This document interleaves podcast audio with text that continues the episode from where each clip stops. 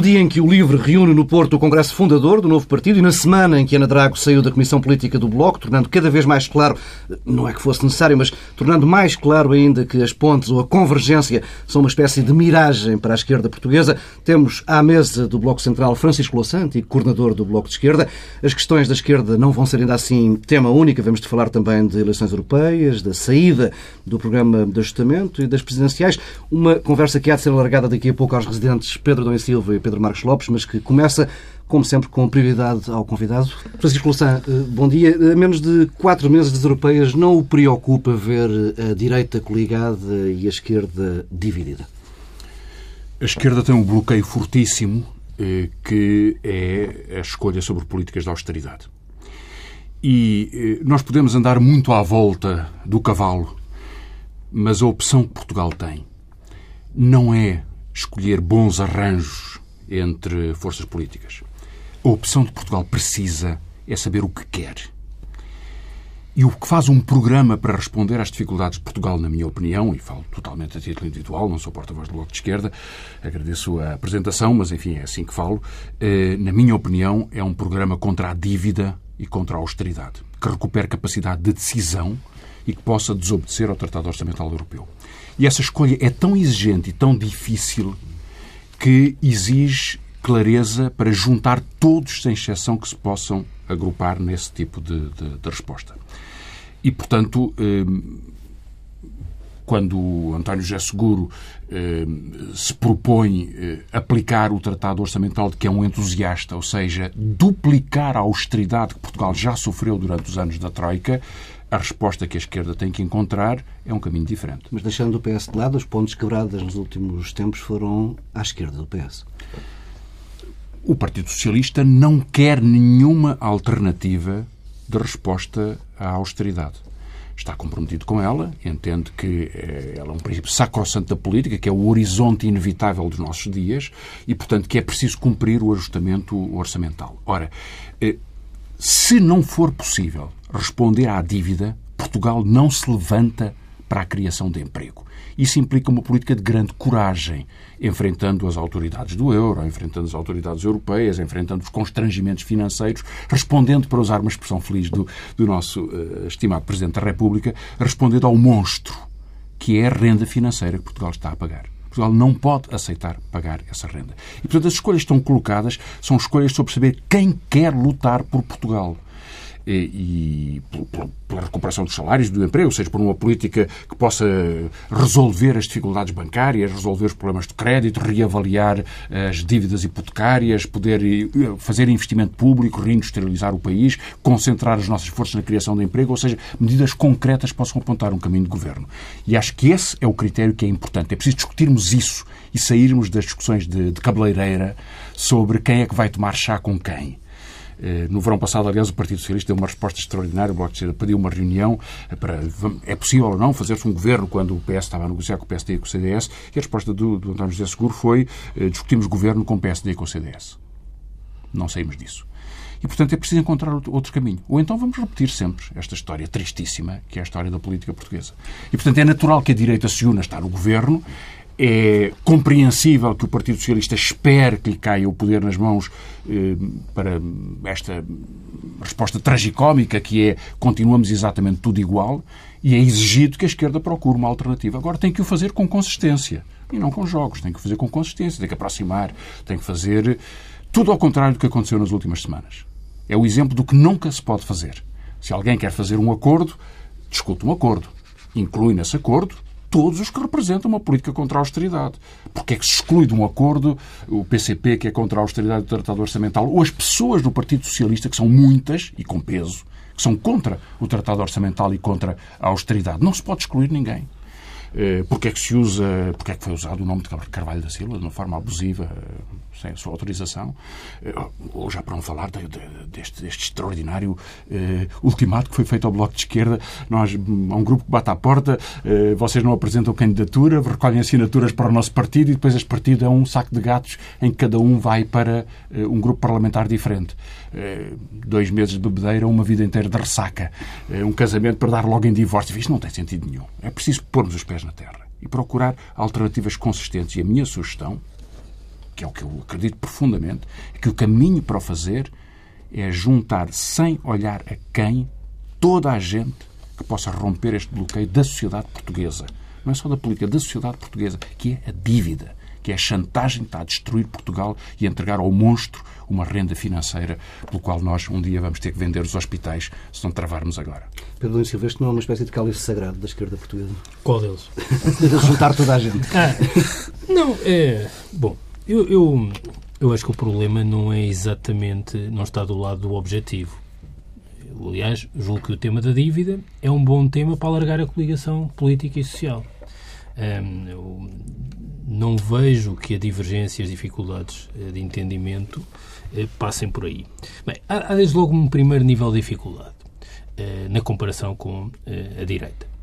É que, gostemos ou não, a direita tem uma leitura coerente da crise, tem uma narrativa sobre a crise, sobre a sua natureza, sobre as soluções e tem também uma coligação política e social, que aliás não é só nacional, em torno da aplicação dessas soluções. É um desastre, mas existe. É, faz sentido. É, qual é o problema da esquerda?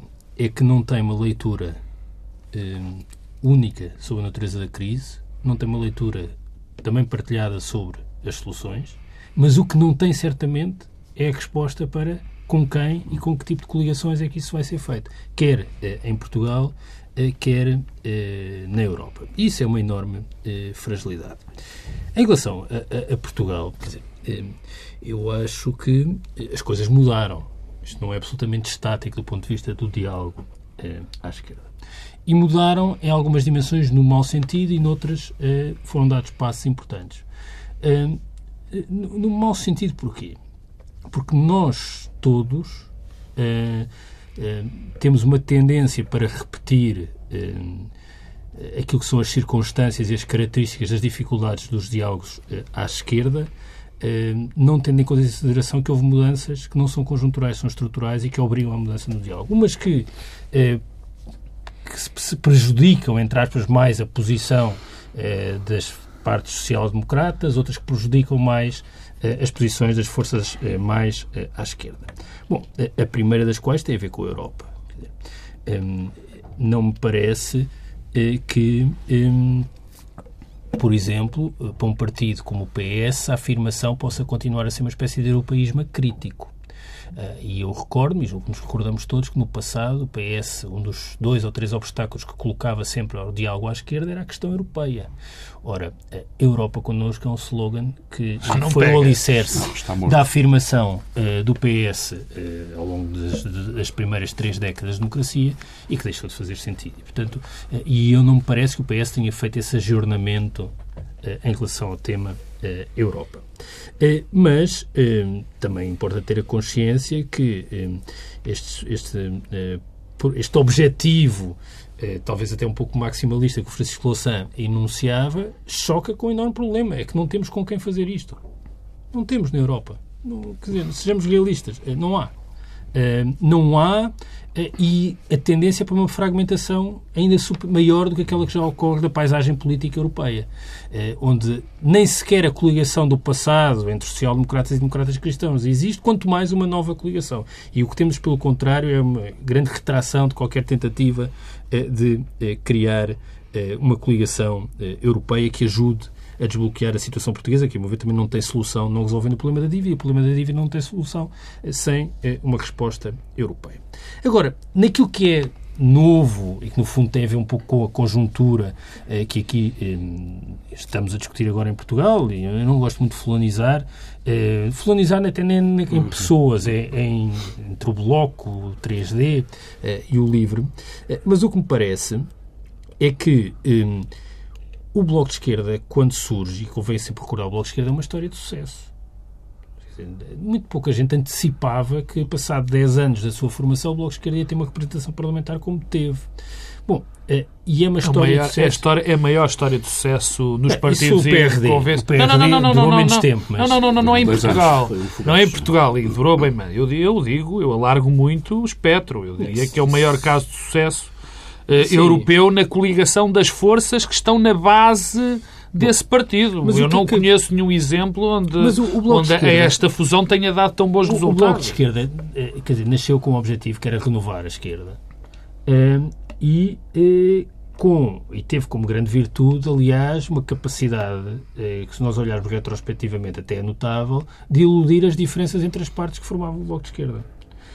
O que me espanta é como, passado estes anos, aquilo que era a capacidade de iludir as diferenças reemerge para sublinhar as diferenças. eu não vejo, por exemplo, eh, que o LIVRE tenha uma posição em relação aos temas europeus assim tão diferente daquela que era a da política 21. Absolutamente. Não, não tem comparação nenhuma. Não, não, não, não, vejo que seja. No entanto, não vejo que isso é hoje nenhuma. um problema que não era na altura para não, juntar o DP e Política 21. Mas, não, não, é verdade. E, portanto, o que, é que, o que é que o problema hoje no diálogo à esquerda era que o Bloco, de alguma forma, se calhar até mais até do ponto de vista das pessoas que votaram no Bloco, o que sugeria era uma capacidade de desbloquear o diálogo. Eh, e hoje eh, o Bloco surge como mais um ponto de bloqueio, de, de bloqueio e de divergência, com um problema adicional. É que, eh, a meu ver, há uma dissonância entre aquilo que é a expectativa do eleitorado que votou nos últimos 10 anos do Bloco de Esquerda que é um eleitorado singular, porque é certamente muita gente que já votou PS, muita gente que já votou PC e que votou Bloco. Eh, e que tinha uma expectativa eh, que o Bloco desempenhasse um papel que o Bloco eh, não, não desempenhou. E, de alguma forma, ocorrerá naturalmente um afastamento. Eu percebo que o Bloco, entretanto, institucionalizou-se. É um partido. É um partido com dificuldades que os outros quatro partidos não têm. Com uma dificuldade adicional. É que tem falta de enraizamento no poder no poder autárquico, no poder sindical, tem falta, porque não, não tem câmaras, nunca esteve no governo, eh, nos sindicatos não é competitivo com o PC, portanto, isso gera, eh, gera, eh, gera um problema. Uhum. Eh, e, ao mesmo tempo, precisa de ter a lógica de funcionamento que é dos partidos. Eu percebo a reação quando Francisco Louçã eh, eh, fala eh, do 3D e do livre, eu percebo, porque eu percebo que é difícil para um partido aceitar que alguém que saiu de um partido passado 15 dias queira voltar para o partido coligando-se como estando fora. Isso não faz sentido. As pessoas quando saem dos partidos, tradicionalmente é para influenciar outro partido que não aquele do qual acabaram de sair. Isso faz todo o sentido. É uma coisa insólita, de Estamos a falar de um nicho de mercado é, é, eleitoral muito Mas o problema é que, neste momento, para quem eh, em Portugal tem predisposição para votar Bloco de Esquerda, já votou, tem uma predisposição reforçada hoje, eh, o que parece é que o Bloco deixou de conseguir dialogar com as pessoas do seu próprio espaço político quando a promessa que fez era de pôr a esquerda eh, em Mas, diálogo. Eh, Pedro, deixa-me interromper a rotação não, e dar não, eu, resposta. Eu, também, eu não quero dizer que isto é uma coisa vostra. Mas... Eu, com certeza não, mas... há, há, muitos pontos do que diz o Pedro Adão Silva que, que eu estou de acordo na forma como ele situa a questão europeia. Não creio que ele tire conclusões sobre isso e eu voltaria a essa questão. Mas há alguns detalhes sobre a análise do, do Bloco de Esquerda que eu, que eu penso que ele faz que ele analisa erradamente. É claro que todos os partidos têm, podem ter e podem aumentar ou diminuir alguma de sintonia entre a forma como exprimem a sua mensagem política e fazem a sua reflexão política e as múltiplas percepções que o eleitorado tem. Podem ter expectativas diferentes. Isso acontece com todos. Acontece certamente com o Partido Socialista hoje. Uh, acontece isso não há dúvida. Não, não há dúvida nenhuma. É claro, mas quanto a isso. É absolutamente evidente. E talvez esse seja um problema muito mais importante para a política portuguesa. Agora, uh, certamente acontece com o PSD e com o CDS claro, também. Claro. Uma grande parte dos seus eleitores não se está a reconhecer na forma como a política se desenvolveu. E por isso é que Provavelmente PS, mais do que no PS. Em termos eu. percentuais, mais. Claro. Mas o que eu quero dizer com isto, e estamos todos de acordo, é que as tensões da evolução política levam a determinadas escolhas que podem sintonizar ou não sintonizar com os eleitores. Eu creio que é preciso, no entanto, algum cuidado quando os interpretadores interpretadores olham para isso, para se apropriar dessas diferenças, como se elas devessem conduzir um partido. E perante a pergunta se um partido tem que obedecer às sondagens que lhe indicam o caminho mais fácil em cada momento, a minha resposta é que não. Claro, não. Que não. Que deve ter a sua linha política, deve ser coerente com ela, deve assumir os riscos que tem que assumir com ele, deve saber vencer, deve saber perder e deve saber assumir toda a responsabilidade. Porque eu acho que hoje em Portugal continua a ser difícil, como era há três anos, em circunstâncias já diferentes, lutar por uma reestruturação da dívida e pô-lo como uma lógica de aliança e de solução para Portugal. Mas acho que é totalmente indispensável. Até acho que a esquerda O problema da esquerda, para ser sincero convosco, é que fez muito pouco trabalho de casa sobre isso. Há tanta gente que diz que é preciso reestruturar a dívida, eu não conheço um programa para a reestruturação da dívida, um projeto concreto. Neste momento estou a trabalhar com uma série de economistas, uma série de colegas, e espero que possamos apresentar uma proposta, que será uma, podem, podem ver outras, mas não há nenhuma sobre que diga o que é que se faz com os juros, o que é que se faz com as maturidades, o que é que se faz com cada caso dos contratos, é, em que tribunais internacionais é que isto vai ser tratado, que implicações é que tem sobre a resolução bancária. Eu quero contribuir para que isso possa ser apresentado como uma proposta tintim por tintim. E acho que a falta disso é um déficit enorme para a esquerda como atuou sobre esta matéria. Mas isto junta, pode fazer esse trabalho. Eu daria muito mais importância à capacidade de juntar a partir de propostas do que eh, a forma de, de, de perpassar todo o nevoeiro eh, das questões que existem entre pessoas, entre grupos, etc. etc. Agora, eh, dito isto, como é que o Bloco de Esquerda pode, pode reagir? Bom, veremos. Nas últimas sondagens, eu assinalo que o Bloco de Esquerda subiu. E isso algum significado terá. A situação das eleições europeias será muito difícil para o Bloco, será. Será mais fácil para o PCP, será muito difícil para o Partido Socialista, será difícil para os partidos de direita, enfim, que estão a ensaiar estratégias absolutamente desesperadas de tentar aquela operação de, enfim, de, de se lançar para os mercados, para, para, para, os juros que, que aparecerem para, para poderem, enfim, para poder, poder e o Bloco parte de um patamar político. muito elevado. Bom, mas o Bloco não se pode comparar com as eleições anteriores. Elegeu dois deputados e um terceiro por 100 votos. Enfim, poderá disputar a eleição de dois deputados, eh, que será uma eleição difícil. O PCP tem dois, poderá tentar eleger três não é fácil. Portugal Agora, perde um deputado, aliás. Portugal perde um deputado. Agora, uh, Ou seja, uh, o Bloco não teria eleito três. Nunca teria eleito três, evidentemente. Uh, mas, mas repara, sobre a forma. Eu vou voltar à questão europeia porque ela é muito fulcral deste ponto de vista. É fulcral para estas eleições e é de facto decisiva. As eleições europeias, a questão europeia, na minha opinião, levanta dois problemas muito importantes para esta nossa conversa. A primeira é onde é que se pode chegar. Bem, há hoje quem pense que se pode eh, eh, que se deve desistir da Europa. E eu acho que não podemos desistir da Europa, embora. A Europa já tenha desistido de. A Europa desistiu de Portugal e, pior do que isso, a Europa prejudica Portugal.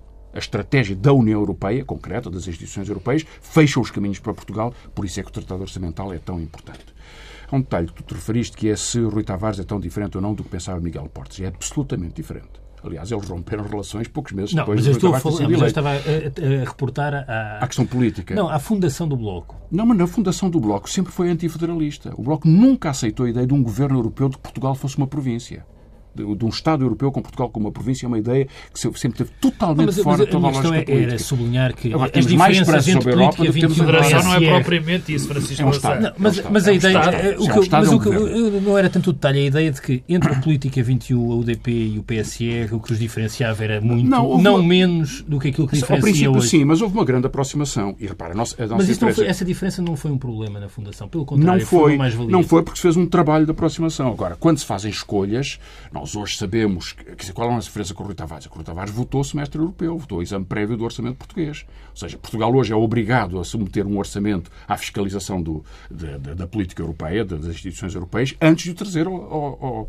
ao, ao, Parlamento português. E, portanto, para o tornar consonante com as regras europeias. O Partido Socialista votou isso. Por convicção. Eu nunca acredito que essas coisas foram Mas isso bloquearia um, oh, Francisco, mas isso bloquearia um diálogo com, com o LIVRE? Com, acha que, no fundo, isso não, seria suficiente? Porque, quer dizer, porque isso dá um bocadinho de oh, oh, imagem oh, dos bloqueamentos à esquerda. Quer dizer, é se há uma questão nenhum. dessa e impede que se sentem à mesa, não impede, não impede, não impede pergunto eu. À mesa. Ah. Impede que haja uma lista comum no, no, Parlamento Europeu. Porque então a lista vai eleger. O Partido dos Verdes aprovou o Tratado Orçamental Europeu. A esquerda recusou.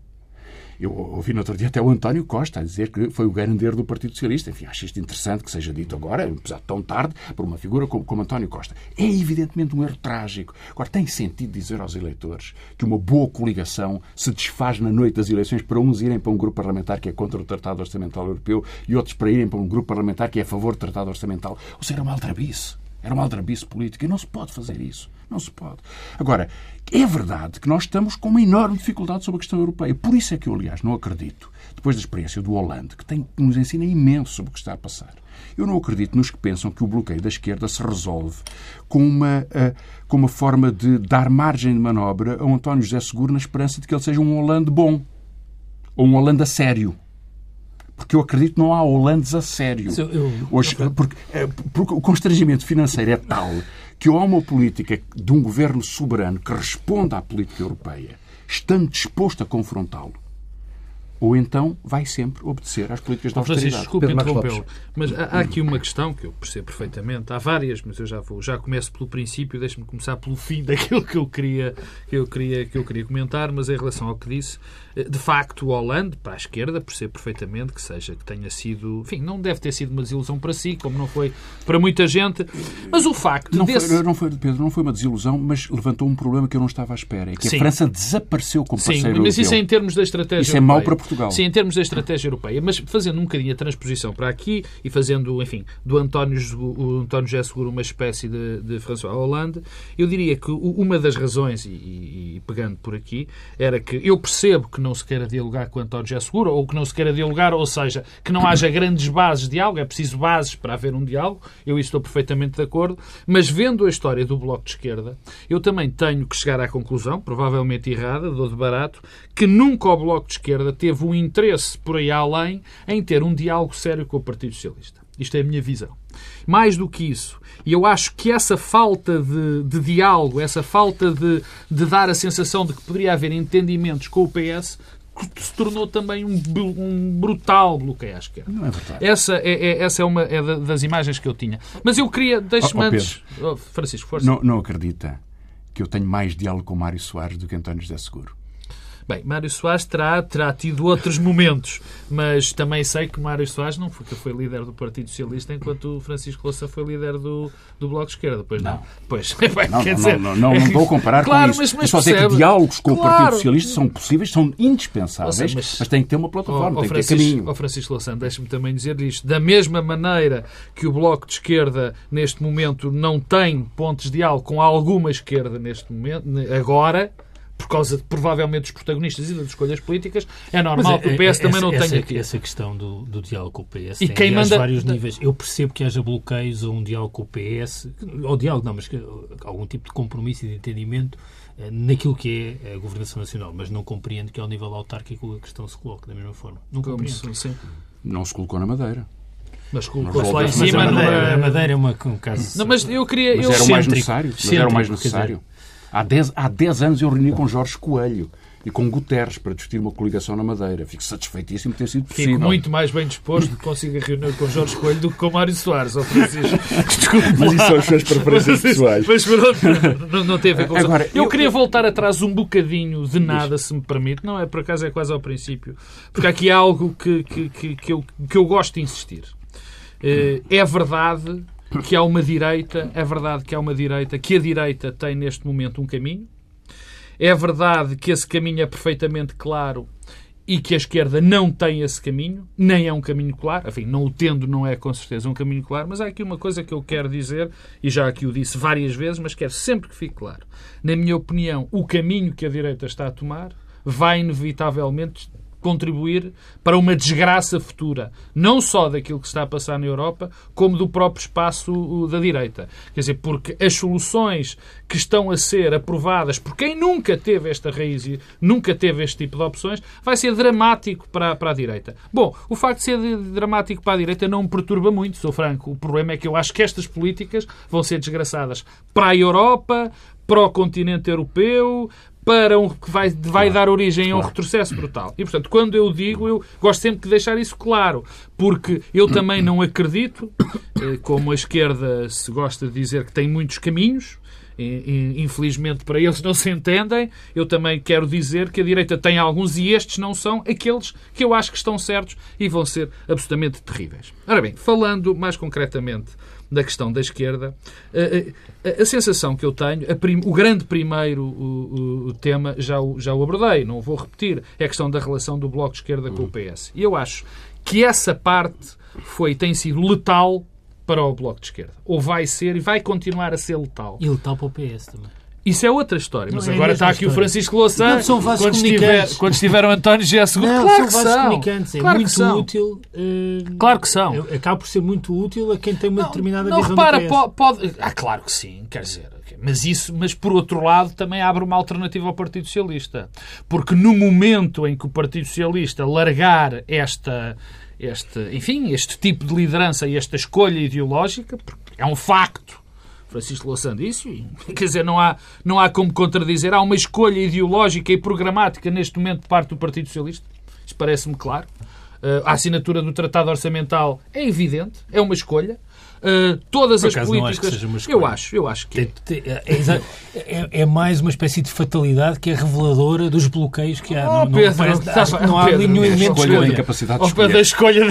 não é a mesma coisa. Não é Sim, a mesma mas, coisa. mas digamos que é um bocadinho parecido, não é? Agora, eh, e essa parte eu acho que está a ser letal, repito, para o, para o Bloco de Esquerda, porque quando o eleitorado do Bloco de Esquerda, na minha opinião, eh, eh, olhou para o Bloco de Esquerda como uma possibilidade de abrir um diálogo à esquerda e de trazer até o PS para um caminho diferente em vários momentos. E o Bloco de Esquerda, pelo menos na visão que, que eu tenho, e que não sou só eu que a tenho, não estava interessado nesse bloco, nessa, nessa união. No, no fundo, no, ou nesse diálogo, peço desculpa, o Bloco de Esquerda teve uma política que foi muito mais tentar eleitorar, tirar eleitorado ao Partido Socialista do que fazer, do que um aproveitamento de um pseudo, que eu não sei se existe, e já lá vou, eleitorado que está entre o Partido Comunista e o PS, eh, tentá-lo captar. Agora, nesta fase, eu já não sei se esse eleitorado existe, muito francamente. Eu não sei se o eleitorado entre o Bloco de Esquerda, entre o Partido Comunista e o, e o, e o, e o PC e, entre, e o Partido Socialista existe. Eu, é daquelas coisas que dizem que existe, existe, existe. A única, o único fator de congregação que existiu, de facto, foi o Bloco de Esquerda. Foi o Bloco de Esquerda. E Agora, quando eu ouço o Livre, quando eu ouço o 3D dizer não, vamos agregar porque há um espaço muito maior, eu não sei onde é que ele está. Para ser muito franco. Não sei, não, não sei onde é que ele está. Para concluir, oh, Francisco, só, só um, um pequeno ponto. E, e, e, peço desculpa que isto, porque não está por dentro, pode, pode parecer estranho. A sensação que eu tenho é que tudo aquilo que fez com que o Bloco de Esquerda fosse um fenómeno, na minha opinião, já o disse muitas vezes, portanto não eh, é apenas uma repetição de fosse um dos maiores fenómenos, se não o maior fenómeno daquela zona esquerda na Europa, foi é muito difícil aquela gente coligar-se toda. Foi sempre extraordinariamente difícil. É? Mas este fenómeno está a voltar àquilo que era antes. Portanto, eu, o que nós estamos a assistir é ao regresso ao passado. Ao regresso ao passado. Eu não entro neste, neste, neste detalhe que o Pedro entrou em relação à política 21 e à posição do Rui Tavares. Não, mas é, é, mas é, é, é detalhe, de... é detalhe. Agora, isso está a acontecer. Aparentemente acontece. Agora, se ele vai ter repercussão nesta eleição ou não, é uma das grandes curiosidades para mim das próximas eleições europeias, francamente. Sabe? É, bom, eu estou, estou em desacordo com muitos dos pontos da, da análise do Pedro, enfim, mas acho que ele, ele exprimiu com, com muito Pedro Marcos Lopes, mas acho que ele exprimiu com, com interesse algumas das eh, perplexidades para as quais não há muita resposta, os factos dirão. Claro. Eu, quando olho para a realidade portuguesa, vejo o seguinte. Eh, todos os jogos de cálculo sobre o, como é que um, se o lugar de um partido depende da sua conjugação com outros são totalmente falíveis. Totalmente é falíveis. Verdade que sim. Porque o critério que tem que levar um partido a conduzir a sua política é a sua capacidade de responder às dificuldades do país. Eu acho que o Bloco de Esquerda responde mais aos problemas de Portugal do que o Partido seja, Socialista. Isso é pouco pragmático. Não, Nós sabemos é, que a política é também feita de, é, e não, de exercício pois do é, poder. Pois é? é, mas o exercício do poder, e aí a pergunta que tem que se colocar é esta. Devia o Partido, devia o Bloco de Esquerda, imaginemos um dos casos mais polémicos de todos, deveria ter votado o PEC 4. Porque o que nos dizem é o preço de aceitar um acordo com o Partido Socialista era substituir o PSD como parceiro da austeridade e fazer um acordo com o PEC 4. Bom, nós já sabemos tudo isso. Eh, enfim, tudo isso tem uma história já muito complicada. O Teixeira dos Santos disse coisa que foi pouco, pouco notado, que nem no PEC 3 nem no PEC 4 já tinha a certeza que vinha um outro resgate e, portanto, que estava a ser discutido com, com as estruturas europeias. Não foi só o Oli Rand que disse, foi o Teixeira dos Santos também. E o Sócrates tem tido, aliás, uma intervenção que eu assinalo porque acho que é honesta de falar todas as semanas na televisão sobre o PEC 4 para dizer sempre quem lhe falhou foi o PSD, que lhe tinha prometido um acordo. De qualquer modo, discute-se sobre se no fracasso do Aliança com a direita o Bloco de Esquerda deveria ter renunciado ao seu programa eleitoral, porque tinha um compromisso com os eleitores de não aceitar privatizações, ou o corte nas pensões, ou o corte do Serviço Nacional de Saúde, e em nome de um apoio ao governo, entrar nessa circunstância. A minha resposta é que todos os que fizeram isso na Europa desapareceram, porque não mereciam existir porque não são portadores de uma resposta para o país. Isso é a resposta da austeridade. E, portanto, hoje na política portuguesa está mas, a aparecer mas um foi debate. Só daí, desculpe não, estou a dar esse exemplo. Sim, mas esse exemplo quer, é o quer exemplo... ser pragmático. Não, não, oh, oh, Francisco, ver, esse exemplo é o exemplo final, certo. quer dizer, é o então, exemplo limite. Fico satisfeito por ter convencido sobre não, este convenceu. exemplo. Vamos falar sobre outros Não precisava de me ter convencido, mas é, que eu percebi a mas posição. É, Agora, o, repara uma coisa... Mas é que, quero... que agora é mais difícil ainda. Porque se alguém nos diz ah, assim... Em, 2009, em 2008, 2009, o contexto era mais favorável. Era mais favorável do que agora, exatamente. E com o Guterres era mais favorável do que agora. Por isso foi possível fazer um acordo com o Guterres muito profundo sobre uma reforma fiscal que nunca seria possível fazer agora com António José Seguro. E o Bloco de Esquerda fê-lo. Fê-lo, fui eu que estive nessas negociações, em detalhe, e, e tenho imenso orgulho por isso ter sido, ter sido possível fazer. Isso é governar. Não é de participar no governo, mas é governar. E eu acho que isso é necessário. Agora, nós estamos numa situação em que os, as escolhas são cada vez mais limitadas. Porque um governo que vai aplicar uma, uma política da renda financeira a partir de 2014 ou a partir de 2015, quando houver a alternância, é um governo que não tem escolhas. Eu acho que é preciso que se faça o que o Partido Socialista nunca será capaz de fazer. E, portanto, quando hoje na esquerda portuguesa começa a surgir a ideia de que o que é preciso é não um partido para o combate social, por mais difícil que ele seja, ou para formular alternativas de resposta e procurar alianças para elas, mas um partido que se possa juntar à governação do Partido Socialista para tentar, com o secretário de Estado dos Assuntos Europeus, com o secretário de Estado do, do empreendedorismo, fazer um jogo para melhorar aquilo. Eu digo, não só pensam que o António José Seguro vai ser um Holanda sério, coisa que eu acho um bocado duvidoso, como não percebem a relação de forças concreta que nós temos. E eu acho que o que está a formar na esquerda portuguesa, a grande novidade destas últimas semanas, é um esforço que eu acho também, como o Pedro Marcos Lopes, que não tem campo, mas que vai-se tentar, que é resolver, encarnar uma assombração da política portuguesa, que é formar-se um partido para entrar no governo de António José Seguro, custo custar. Isso vai acontecer. E nós vamos poder resolver um problema que temos na esquerda, que é saber se, perante a alternativa difícil de resistência do livro ou de outro partido que não, possa o livro surgir? não conta desse ponto de vista. Acho que o livro não conta desse ponto de vista. Acho que há muita gente muito mais consistente que procura essa alternativa e que está muito pressionada. Temos 60 anos, não há governo para Portugal. Vamos, fazer, vamos ver o que é que se pode fazer. E o que se pode fazer é ser secretário de Estado do empreendedorismo e pensar que se houver no Conselho de Ministros ou no Conselho de Secretários de Estado alguém que tome chá e que tenha algumas preocupações sociais, o governo pode ser diferente. Eu acho que é importante fazer esta experiência.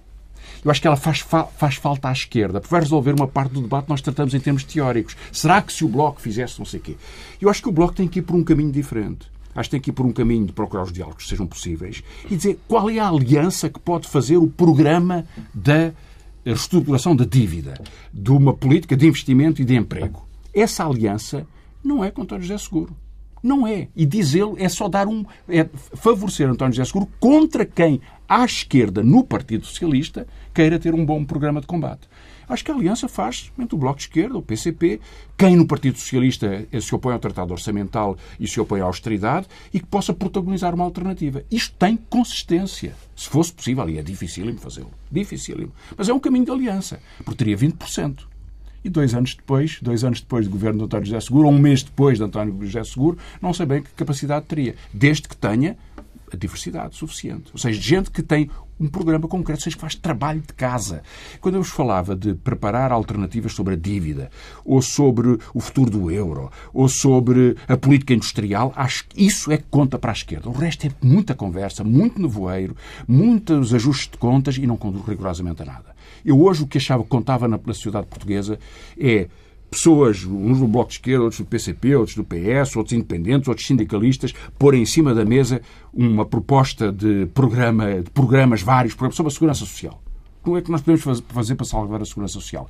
Eu tenho reunido com pessoas que foram diretores gerais, foram secretários de Estado, foram ministros na altura do governo do Partido Socialista e, outras pessoas, até de outras opiniões, e sei que há capacidade técnica, vontade, determinação, até vontade de juntar para fazer um programa e um trabalho desse tipo.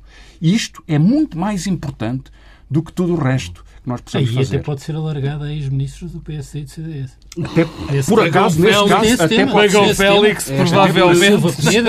certamente, há uma convergência em torno desse tema que é muito isso ampla. dava um enorme contributo. Isso era contributo concreto. Não era saber se a estratégia é por aqui ou por acolá, são cálculos eleitorais.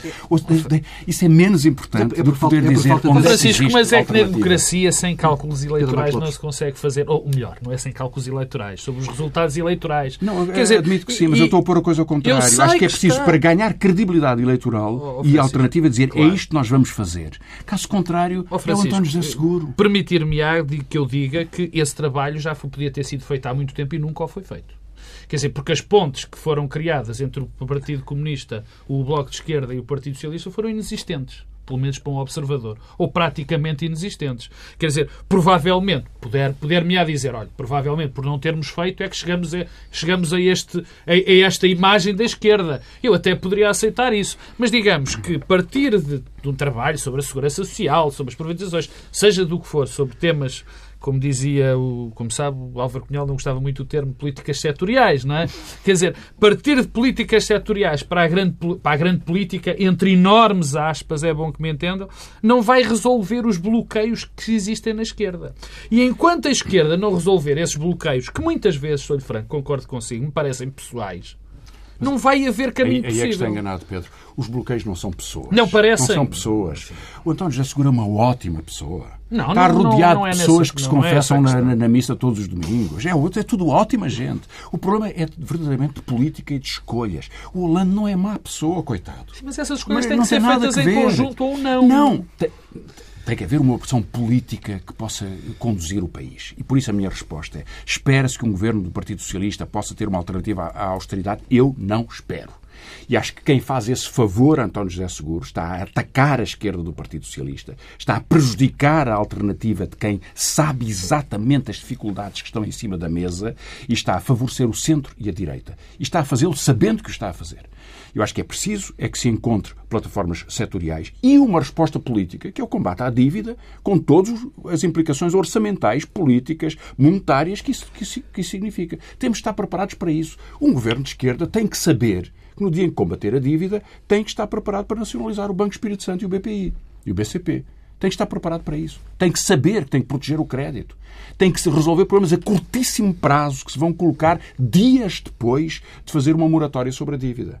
E que vai ter que ter um investimento e uma capacidade de recuperação para o qual precisa ter tempo social porque precisa ter capacidade de criar alterações que as pessoas se sintam reconhecidas. Tem que agir sobre a procura interna, tem que recompor os, eh, as pensões, tem que reestruturar o sistema de segurança social para isso. E essa preparação tem que ser feita nunca sob as ordens da Troika. Porque não há nenhuma hipótese de o fazer. Não é por serem más pessoas que eles obedecem à Troika.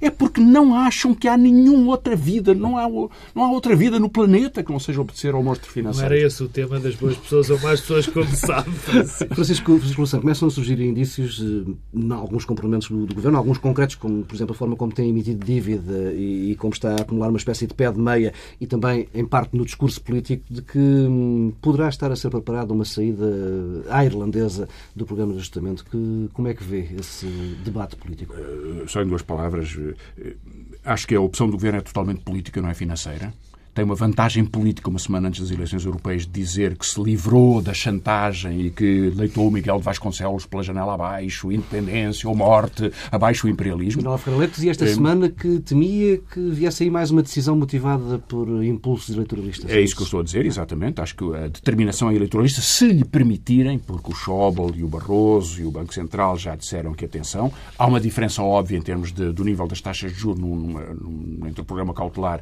e a saída à Irlanda irlandesa, mas há uma diferença política que o governo quer aproveitar. Mas eu sugeria que ninguém se deixe iludir.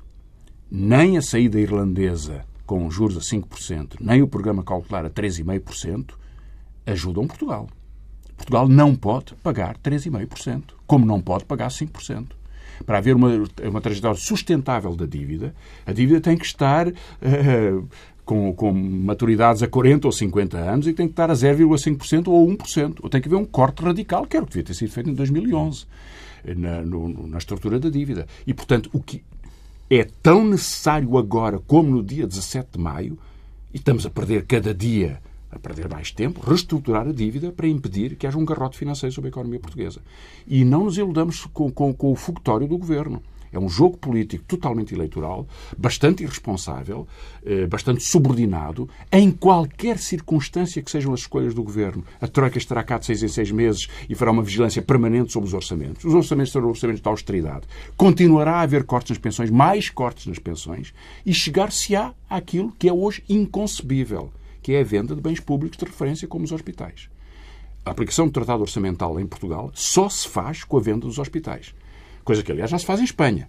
Em Espanha já estão a ser feitos, a venda dos hospitais de Madrid.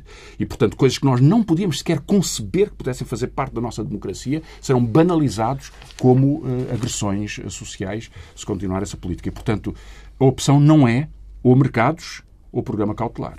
A opção para Portugal tem que ser uh, defendermos da dívida. Pedro Silva. Bom, eu gostava de ter dito várias coisas há pouco ainda Mas sobre. Podes, podes, não, não vou, não vou, não vou também quero, também quero. Uh, mas temos dizer... tempo também para isso. Não, não. não temos muito tempo. Mas, mas devo dizer que uh, este, este tema uh, do pós-Troika do 17 de maio, eu acho que se está a tornar verdadeiramente assustador. assustador sobre o debate que temos em Portugal. Nós abdicámos de ter uma discussão substantiva sobre os nossos problemas com as várias soluções que podem ser as do Francisco Louçã, as do António José Seguro, as de Pedro Passos Coelho, se é que ele tem alguma solução na, na da própria cabeça, eh, mas eh, podemos ter uma discussão sobre as soluções. Neste momento temos uma discussão sobre o fotofinish, eh, em que parece que eh, está toda a gente a preparar-se para a frase que vai poder dizer no dia 17 de maio e só falta dizer cheese para as câmaras para fixar o sorriso. Eu acho que isto é verdadeiramente catastrófico. E se nós tomarmos a discussão uh, no espaço público, a discussão política como boa sobre este tema, o que é que nós temos? Temos, uh, se houver um segundo resgate, o governo colapsa.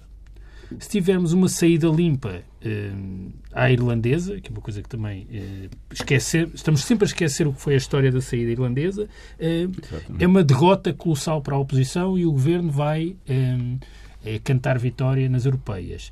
se tivermos um programa cautelar, uma espécie de empate técnico. Ora, isto é verdadeiramente espantoso eh, porque estamos aqui a trabalhar em números políticos que iludem todos os problemas. Tem uma consequência. Se nós tivermos uma saída limpa, que é uma enorme irresponsabilidade neste momento, hum. porque nos protege objetivamente menos do que um programa cautelar, e porque é uma responsabilidade, porque tem desde já custos financeiros hoje, nós estamos a financiar-nos a juros demasiadamente elevados, eh, numa altura em que não precisamos daquele financiamento, quando não há necessidade. O Estado português está agora a financiar-se a juros que podia não precisar de pagar daqui a uns tempos. É, mas porquê? Porque é um enorme risco.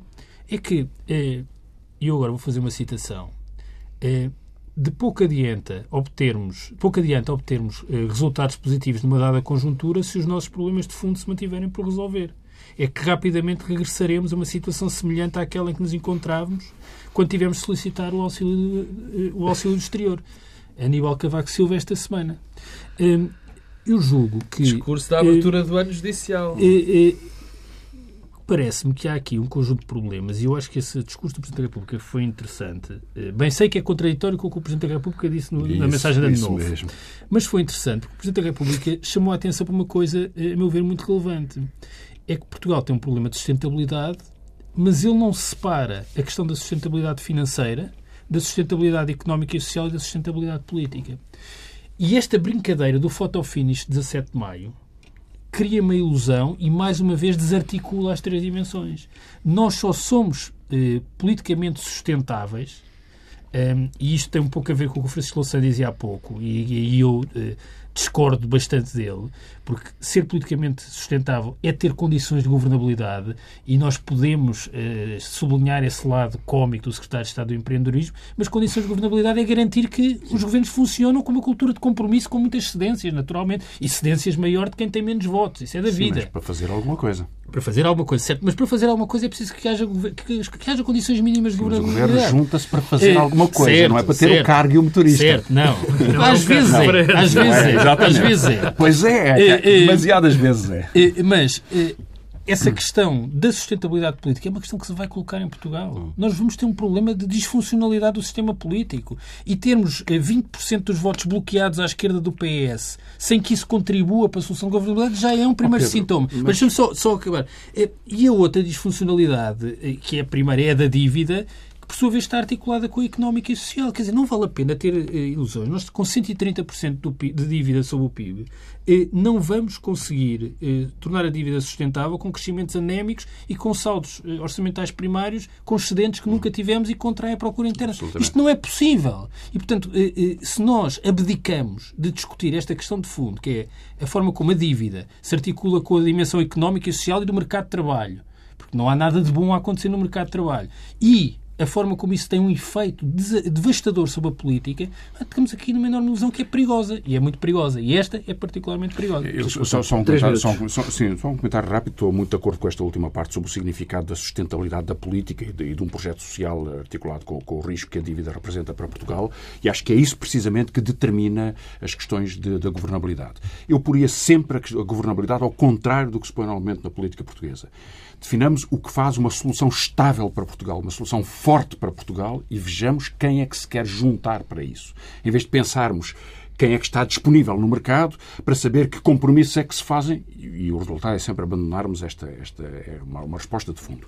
E acho que fez falta, faz falta e fará falta a capacidade de uma resposta coerente deste ponto de vista.